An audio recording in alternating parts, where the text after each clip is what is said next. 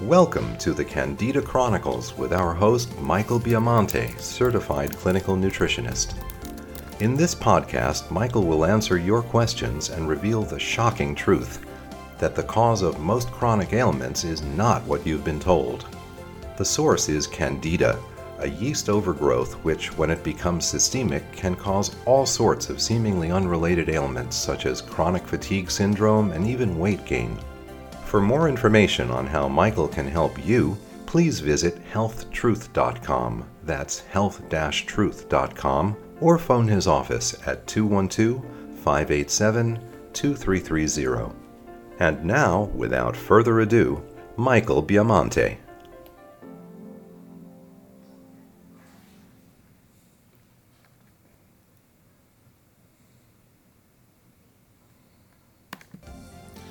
That's a wrap for this episode of the Candida Chronicles Candida featuring Chronicles. Michael Biamonte. And we're here today to discuss the Biamonte Center urine test. This is the home urine test that's used on the Biamonte program in order to determine the treatment, to determine the levels of candida, and to be used as a guide for the overall program. The difference between the home urine test that we use on our program and any other type of urine test or candida test for that matter is that our test tells us what's happening at the moment the test is done. It's not a test that has any type of delayed reaction uh, the way a blood test would. When you do a blood test for candida, you really don't know whether or not the blood test is reflecting what's happening now or in the past in particular. That's one of the drawbacks of blood tests for candida. Because the blood test is an antibody test which is measuring your immune system's reaction against candida and that test can remain elevated and showing a positive candida reaction for nine months after the candida is eliminated. Stool tests as i've discussed on this program before uh, can be very inaccurate because candida does not grow in a uniform enough manner throughout the stool for it to be picked up with any consistency. Uh, other tests which are used for candida, uh, organic acid tests in particular, look to measure chemicals which are part of the candida's metabolism in your urine. There could be several that are looked at, and the levels need to be within a certain range, otherwise, the levels, or, or, or the, I should say, the, the collective group of those organic acids would indicate an overgrowth of candida. The problem with the organic acid tests is other influences in the body, other types of metabolism actions going on in the body can influence those organic acids and elevate them even if the person has normal candida levels. So with that test you have to be very careful to compare symptoms with the actual test to see whether or not the person's symptoms are convincingly enough of candida to warrant those markers that are being elevated as a reflection of the candida, which is not always the case. The Biamonte candida urine test came about due to my frustrations in dealing with other types of testing for candida. I have a had I had a long history in the '90s of uh, working with the Great Smokies labs, now the which is Genova Lab, and they were very very nice in letting me perform research using their stool tests. I also contributed to a lot of the interpretation data on the stool tests for them. And I found quickly that stool tests were very limited in candida testing because the inconsistent growth of candida in your intestinal tract means that the stool sample that you happen to be analyzing that particular day may not have enough candida in there to be representative of what's really happening in the patient's case. So you, again, you're misled. You can get a tremendous amount of false negatives with candida, mean uh, stool tests, meaning that the stool test reacts falsely in a negative way, even though the person may have candida and is indeed positive for it. So we have blood tests which are inaccurate due to the fact they're not telling you what's happening in present time. Also, due to the fact that the longer the person has candida and their immune system begins to weaken, the antibodies may no longer be high, they may drop into a normal range because the body can't fight back anymore. We also have the stool test, which is inconsistent because of the candida's own inconsistencies in its growth in the intestinal tract. So you can come up with many false negatives on a stool test. We have organic acid tests, which can be positive due to functions in your metabolism which have nothing to do with candida. So, in playing with these basic tests, you can very easily uh, be misled. The one other type of test which you may encounter in being tested for candida is the dark field, or also known as live blood cell analysis. This is where the doctor pricks your finger and he analyzes your blood under a microscope and he looks for candida cells attached to your red blood cells or your white blood cells. This is an accurate test in many ways because the first thing is it is telling you what's happening in present time. Uh, secondly, you can get an idea of the candida activity in the body. Uh, it gives you a reasonable amount of, idea, of uh, accuracy in terms of how much candida activity you have because the more candida cells which are attached to red or white blood cells, that would indicate the volume of your candida. The downside of it is it doesn't tell you the intestinal level of candida. You're only looking at candida which has snuck its way into your bloodstream. So it's not really giving you an idea or a marker for the intestinal levels. But out of all the tests that exist for candida, this live blood cell uh, analysis would be the preferred test if we had nothing else. The Biamonte urine test for Candida has several different parts, which I'm going to discuss. Uh, the first section of the test is the Indican test. The Indican test is a small vial essentially filled with a chemical that you mix your urine in. You shake the vial and then you leave it sit for about five minutes. At the bottom of the vial, there's a separation point where you'll notice the shade or color becomes markedly different on our instruction sheets, there will be an arrow pointing to that bottom part of the vial where that separation occurs, because that's the section of the vial that we want to use for the interpretation. That's where we're looking for changes in color to be judged. This test indicates not candida, but waste products that are coming from your protein metabolism, which are essentially putrefied by the action of bacteria and microscopic parasites called protozoa. So the Indican test is actually not a test which tells you about your candida levels. It is a test that's telling you about your levels of harmful bacteria and parasites, which we typically refer to as a dysbiosis of the intestinal tract. Dysbiosis meaning you have bad organisms governing there rather than the positive, healthy ones. When the Indican test is elevated, it is very difficult for friendly bacteria to stick to your intestinal tract. A high indican level is generally thought of as a dirty, toxic colon. Not only because there's the presence of these bacteria and parasites, but there will be the presence of putrefying proteins, which are toxic and essentially dirty for the intestinal tract. And this makes it a harder, tougher environment for friendly bacteria to grow in.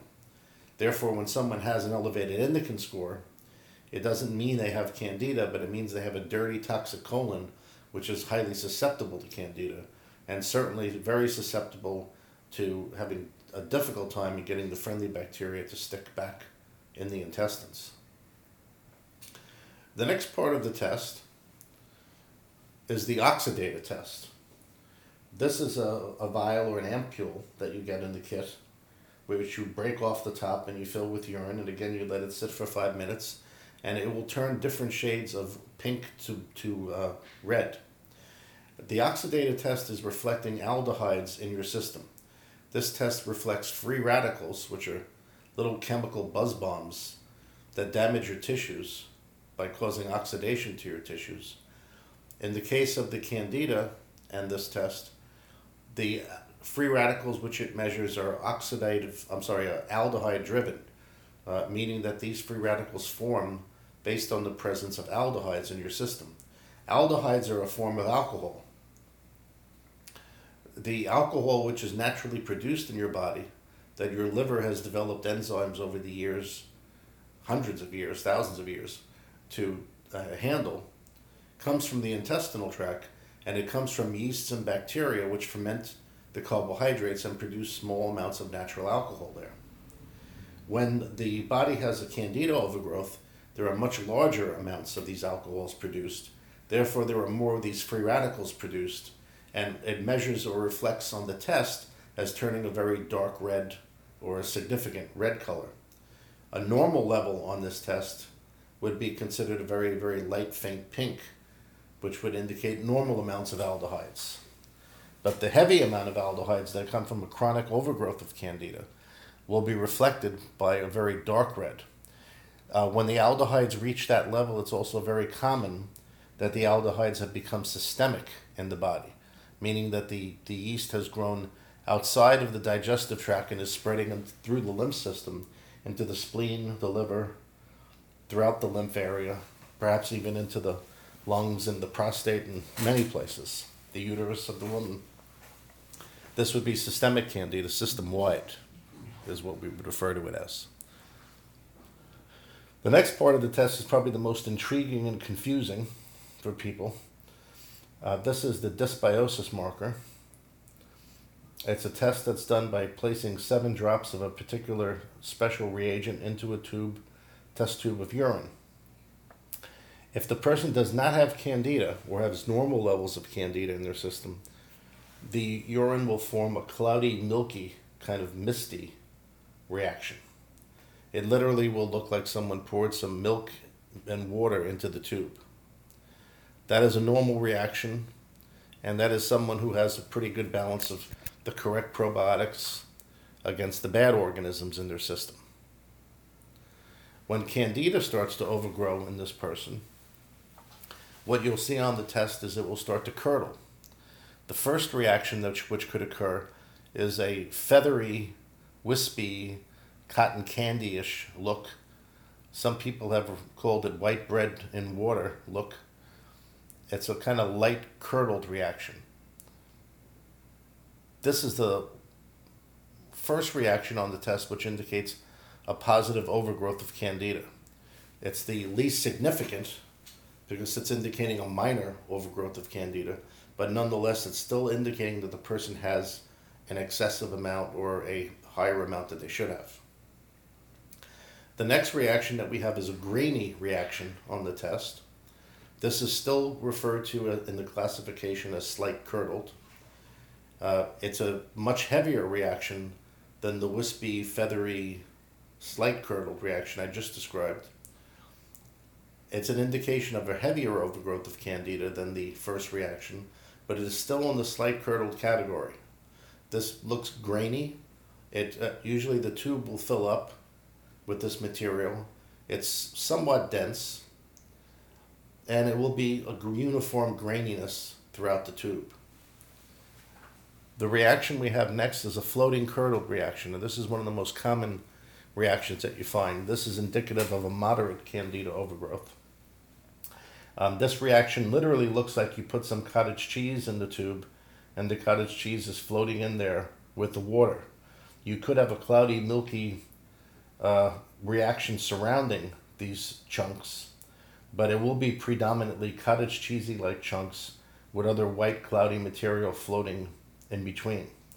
And that is, I said, a moderate reaction that's thought of as being a moderate overgrowth of candida in the intestinal tract. The next reaction, and the last one, which is the most severe, is called heavy curdled. The heavy curdled reaction is a sandy reaction. It literally looks like you poured sand in the test tube and then put some water in there. It doesn't move when you move the tube. It remains compacted. There are no spaces in this reaction in between the curds. There is no space at the very bottom of the tube because if it's truly heavy curdled, the, the material would just collapse from the top down to the bottom and it would not leave any space. This is the most significant reaction on the test and it indicates a very heavy overgrowth of candida. Sometimes this test also turns blue or has some kind of a bluish tint to it. Typically, it's at the bottom when that occurs. When that occurs, it's due to toxic metal ions being in the urine, which are interreacting with the reagent and producing this purple color. Um, when this occurs, it's not telling us in particular what type of toxic metal the person has. It's only showing that at the time there can be toxic metals in that person's urine.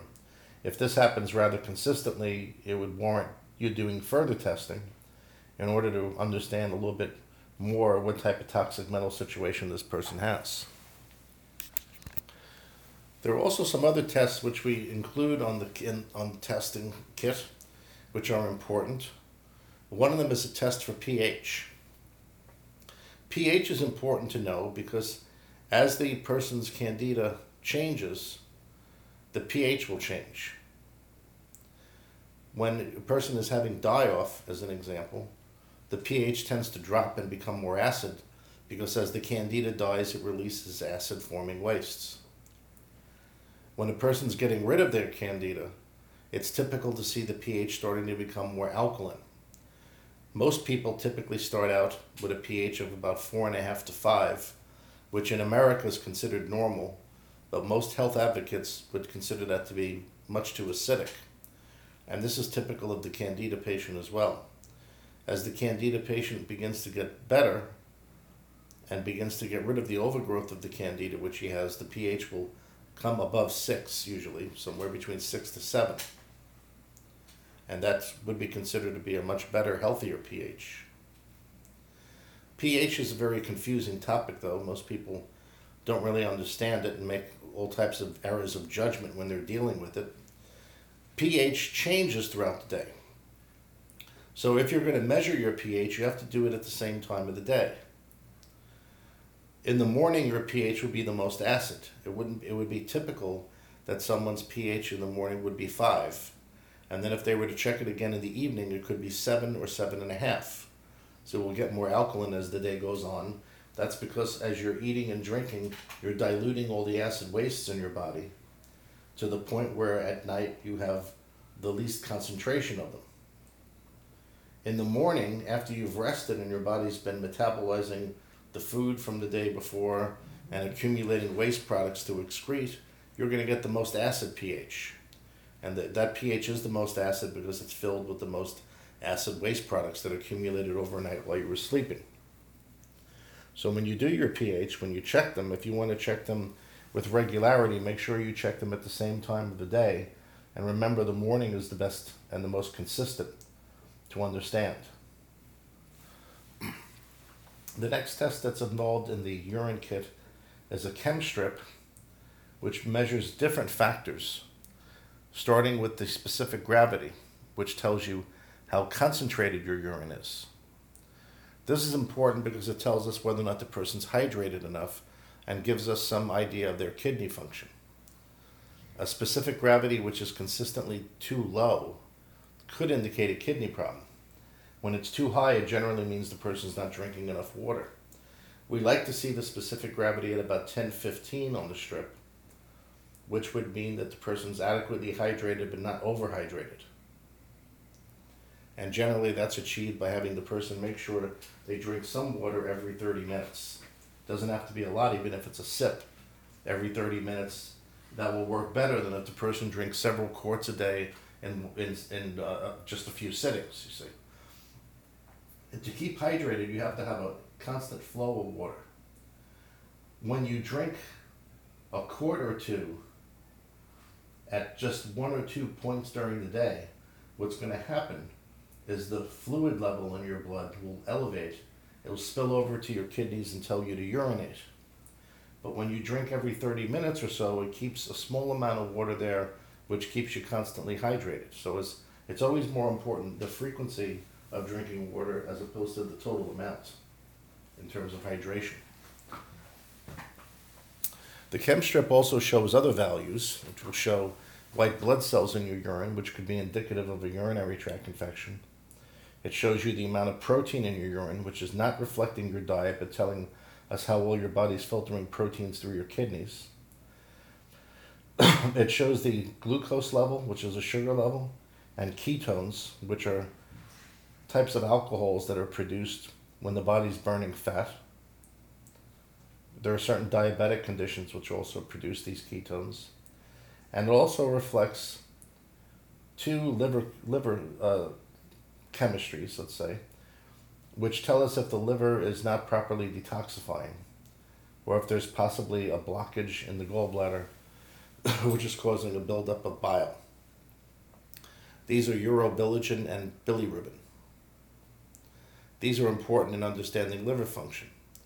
If the, let's say, uh, liver is being overwhelmed by die-off that the person's having from the Candida program, these two tests are apt to elevate, and that t- tells us immediately we need to back off and go easier on the program so we don't hurt the person's liver. Hemoglobin and red blood cells are also measured on this strip, which you typically will find in a woman when she's menstruating, or if a man has a prostate infection, you could see this blood showing up in the urine. Vitamin C is another thing which we measure separately with a separate strip on the test. And the reason why we measure the vitamin C is because it's a very good indicator of how the body is detoxifying and how it's reacting to stress. Now, the amount of vitamin C that's normal to find in the urine is around 300. When the vitamin C suddenly drops, let's say if a person was taking his vitamin C urine test daily, and he was typically in the 300s, and then suddenly he saw it go to 50.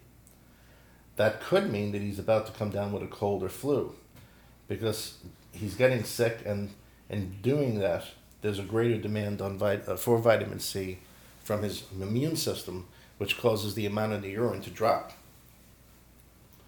Also, acute stress could cause the vitamin C in the urine to drop because the person needs more vitamin C. Therefore, the level found in his urine will drop. Generally speaking, it's uh, typical to find somewhere between the 300 to 500 on the on the urine vitamin C test, and that would be considered normal. Generally, if your if your test shows you have a higher level than 500, it's usually that the person has taken a vitamin C supplement at that time. And as I said before, if it's below uh, 200, let's let's say we hit 50 or 100, and that especially occurs suddenly, that would be indicative of a sudden stress, a sudden flu or cold, or some kind of acute demand on the body, which makes the vitamin C in the urine drop. So, with the urine test, while the person is doing their treatment, we can look to see if we're having a die off reaction. This is very important because if the person is feeling bad, they could be attributing their symptoms to a worsening of their condition as opposed to die off. Um, when a person has die off, they will literally feel the similar to as when their candida is raging. The difference, however, will be what the urine test would be telling us when the test that curdles elevates while the person's on the program, this would be an indication of a die-off. In conjunction with that, we would expect to see the pH drop. This would tell us that the person's having a die-off. The test that turns blue can suddenly become bluer or suddenly just become positive where it had been negative before this would be an indication of the person's having suddenly contracting some type of bacteria or parasite which could give them the symptoms of food poisoning. Occasionally, if the person has these organisms lodged in their intestinal tract and they're essentially hibernating there, let's say, and just uh, not being very active, from doing the program, you can disturb these microbes, in which case you can get a sudden reaction of blue on the test. That's because these microorganisms are being jarred loose and they're now coming into activity in the intestinal tract where they had been more or less hibernating and hiding before. This is possible. Of course, it's also possible they ate something that was contaminated, so that's something you would discuss and try to sort out to find out which case it is. The oxidative test, the one that turns red, which typically indicates systemic candida, can also elevate if the person is exposed to sudden toxins. there are a group of different types of toxic elements and chemicals in your environment which you could be exposed to that would make that test suddenly elevate. Interestingly enough, we found that the test that turns red on, on the uh, Biamonte Candida urine test also can worsen or be red due to viral activity. So, if the person has a sudden virus at the onset of this, you can find the red test becoming redder and the vitamin C starting to drop. When a person has intestinal worms or parasites, it's typical to find the indican test positive. It could be in the 2 or 3 range, with the test that curdles being very heavy curdled. When one has the microscopic parasites, which are the protozoa, we, not don't necessarily find that the curdling test increases in its curdling, but we will find that the dysbiosis test, which is the, uh, I'm sorry, the uh, indican test, which is the test that turns blue, can become a light blue. Generally, a person who has candida as their primary infection will only have the curdling test in the floating to heavy range while having a negative indican and a low level of the oxidative score, which is the one that turns red. Probably the worst thing you could see on this test would be if the person has a heavy blue on the indican, a deep red on the oxidator, and a heavy curdling reaction on the dysbiosis test. That's pretty bad. That's a more that would be a more challenging case for the practitioner to work on because here you have somebody who has a heavy growth of intestinal bacteria and parasites. They have systemic candida and they also have a heavy intestinal candida growth. By looking at this urine test and by comparing it to a before and after challenge using our phase zero program, we can better understand the person's overall condition. We use the urine test as a challenge test in the very beginning to understand the person's case. The reason why we do this is we've discovered that the phase zero program can bring significant organisms out of hiding in the intestines to reveal what truly is happening. If we were to rely on the first time the person does the urine test as a uh, primary indicator, we would be led astray probably 30 to 40% of the time. And I'll ex- explain why and give you some ideas as to what we have seen in the past. Typically, the person does the urine test as a baseline when they first come to us before we've done any treatment. Now, what we're seeing at that time is their state with the organisms in their intestinal tract effectually not being disturbed. The purpose of the phase zero program is to disturb them by mechanically ripping them and scrubbing them off the lining of the intestinal tract to remove them from the system. So it's not unusual that on the second urine test, we'll see these parameters worsen. And they're not worsening because the person has gotten worse, they're worsening because the phase zero is bringing out a hiding these bad organisms so that they're being revealed.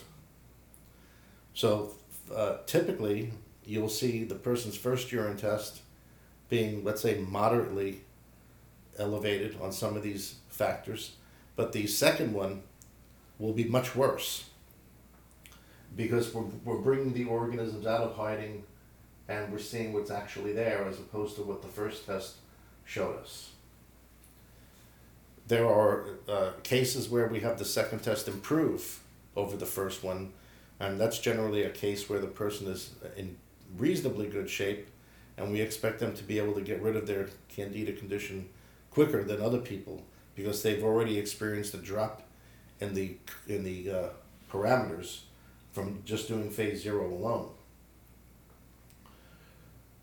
Occasionally, we'll see people whose first urine test is absolutely terrible, and the second one is more or less exactly the same, and that's typical in a person who has intestinal and systemic candida.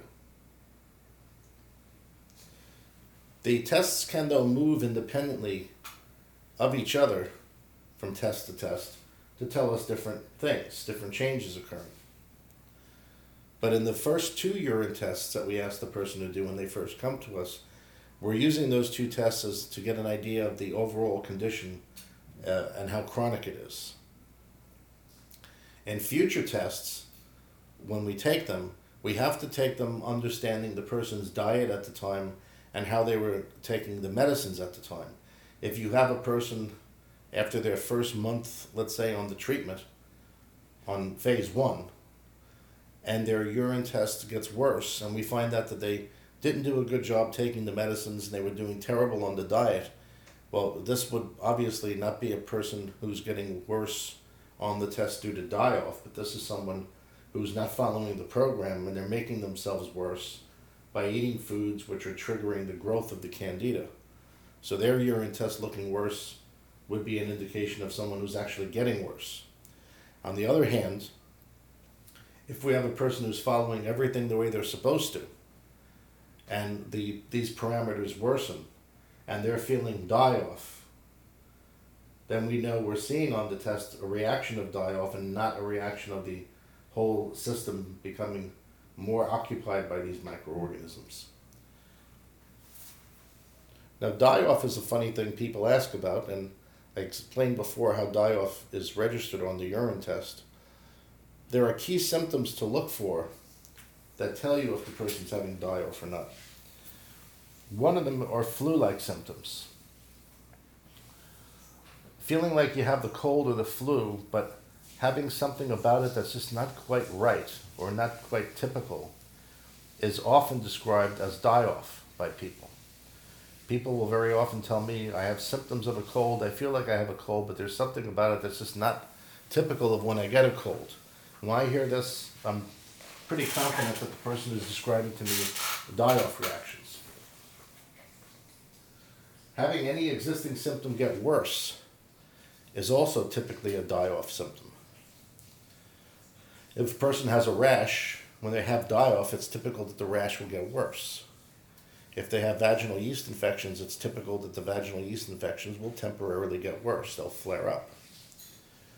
And generally speaking, there isn't anything that handles the flare up of the die off other than simply lowering the dose of the medicines you're taking to reduce the toxins that are being formed by the dead yeast and drinking a lot of water to flush this stuff out of your system. Those are the single most successful actions in dealing with die off. If someone has an impaired detoxification system in their body, uh, they may need to go through more extraneous measures to control their die off so that they can function. Uh, colonic treatments might be necessary. The use of green juices or chlorophyll might be needed. Taking very absorbent different types of clays and fibers might be necessary. This would be above what we already have built into the program if the person has a more severe or compromised detoxification system. There are some cases where we actually have to suspend the person's candida treatment or uh, delay putting them on the candida treatment in order to first get their uh, system and their detoxification capacities corrected and enhanced enough so that they could then tolerate the type of die off that people typically get on the program. Most people are able to function just fine on the program while they have die off. They're able to work, go to school, etc.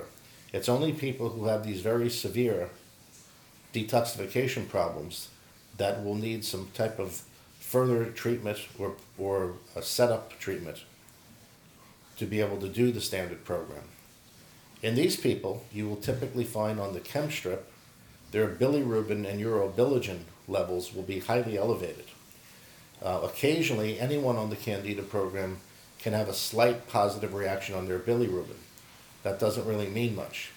It's when the urobilinogen or the bilirubin are in the three, let's say up in the threes, uh, that is significant enough to indicate that the person has a real detoxification problem with the liver, and they may not be able to t- tolerate the typical die off that people get on the program.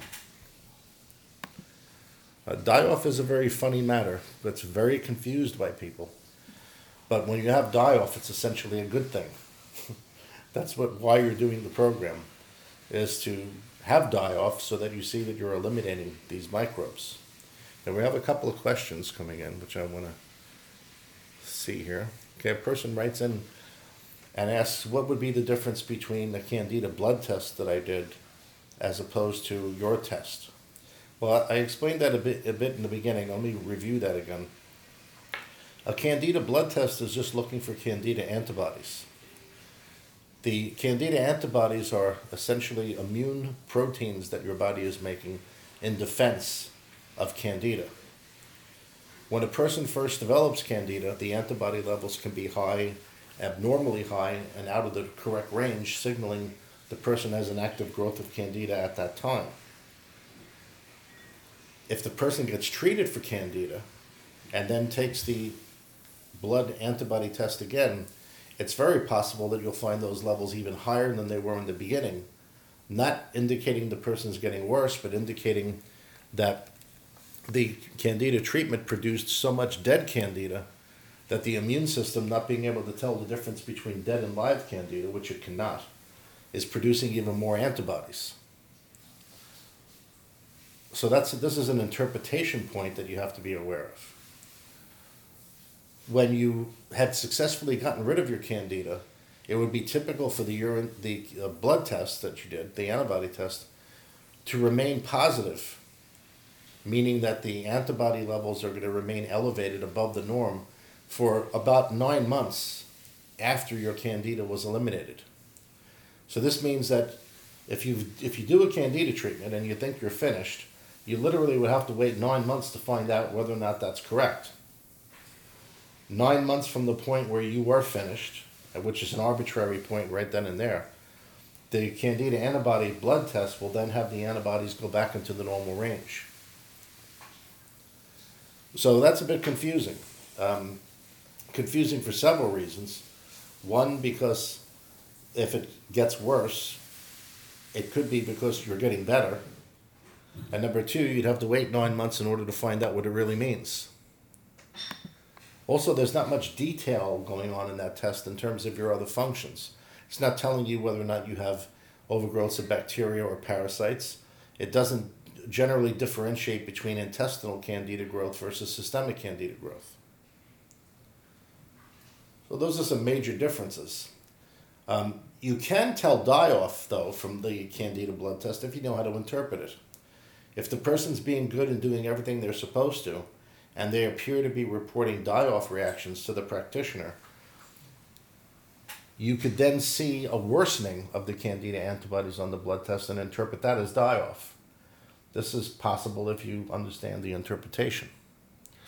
But generally speaking, the blood test is far limited, much more limited than the urine test, because the urine test has multiple parameters there, which are all in agreement or they're not. So you can, you have um, different ways to fail safe whatever your interpretation is.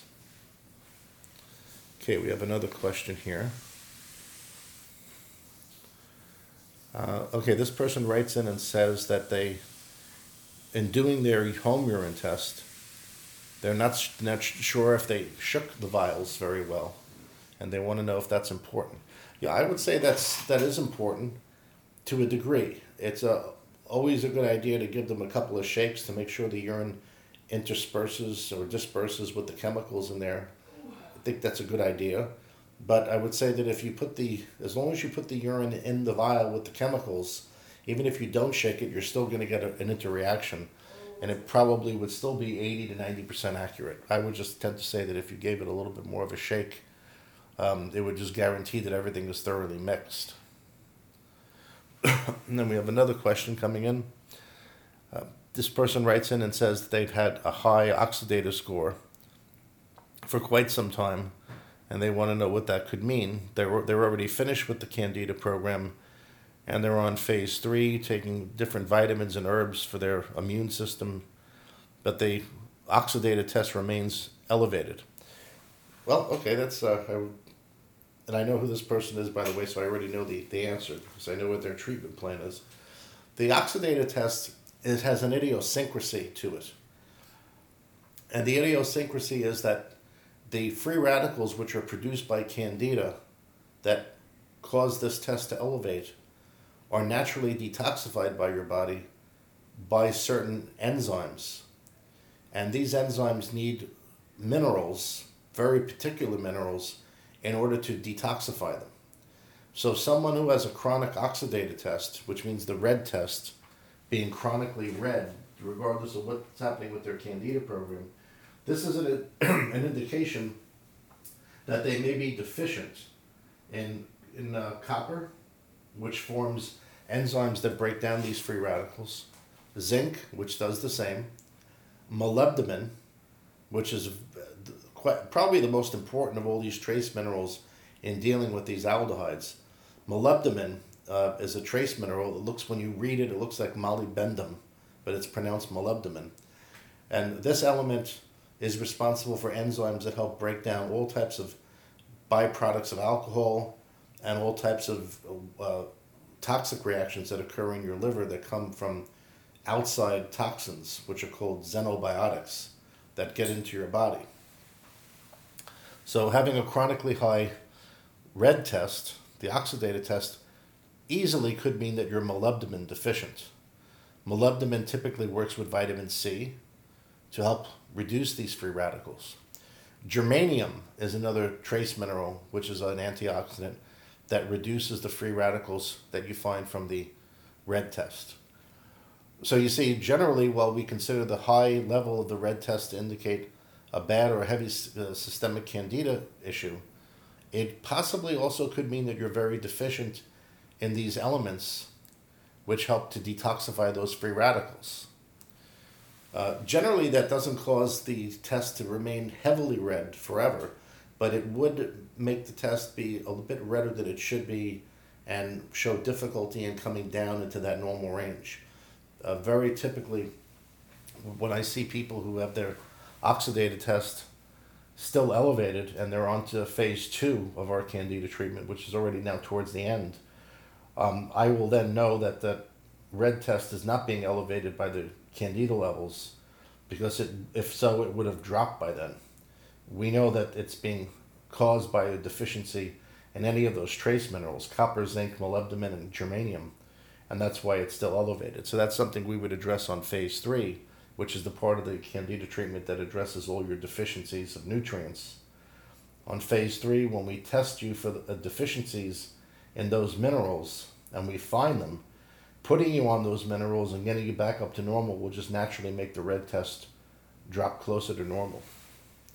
Well, folks, that's all the time we have for today. I'm glad to do this podcast today to explain more about the test, which can be confusing. And again, if you have any questions on this, anything we didn't cover, just feel free to email me, and I'd be happy to answer your questions. Until next time, this is Michael Biamonte, clinical nutritionist. We'll speak to you again on Thursday. Certified clinical nutritionist. Michael holds a doctorate of naturopathy and is a New York State certified clinical nutritionist.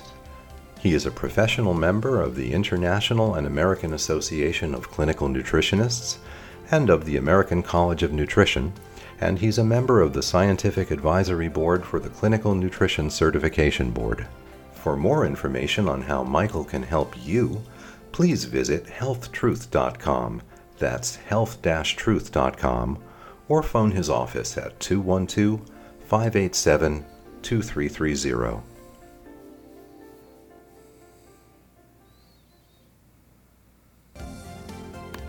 Welcome to the Candida Chronicles with our host Michael Biamonte, certified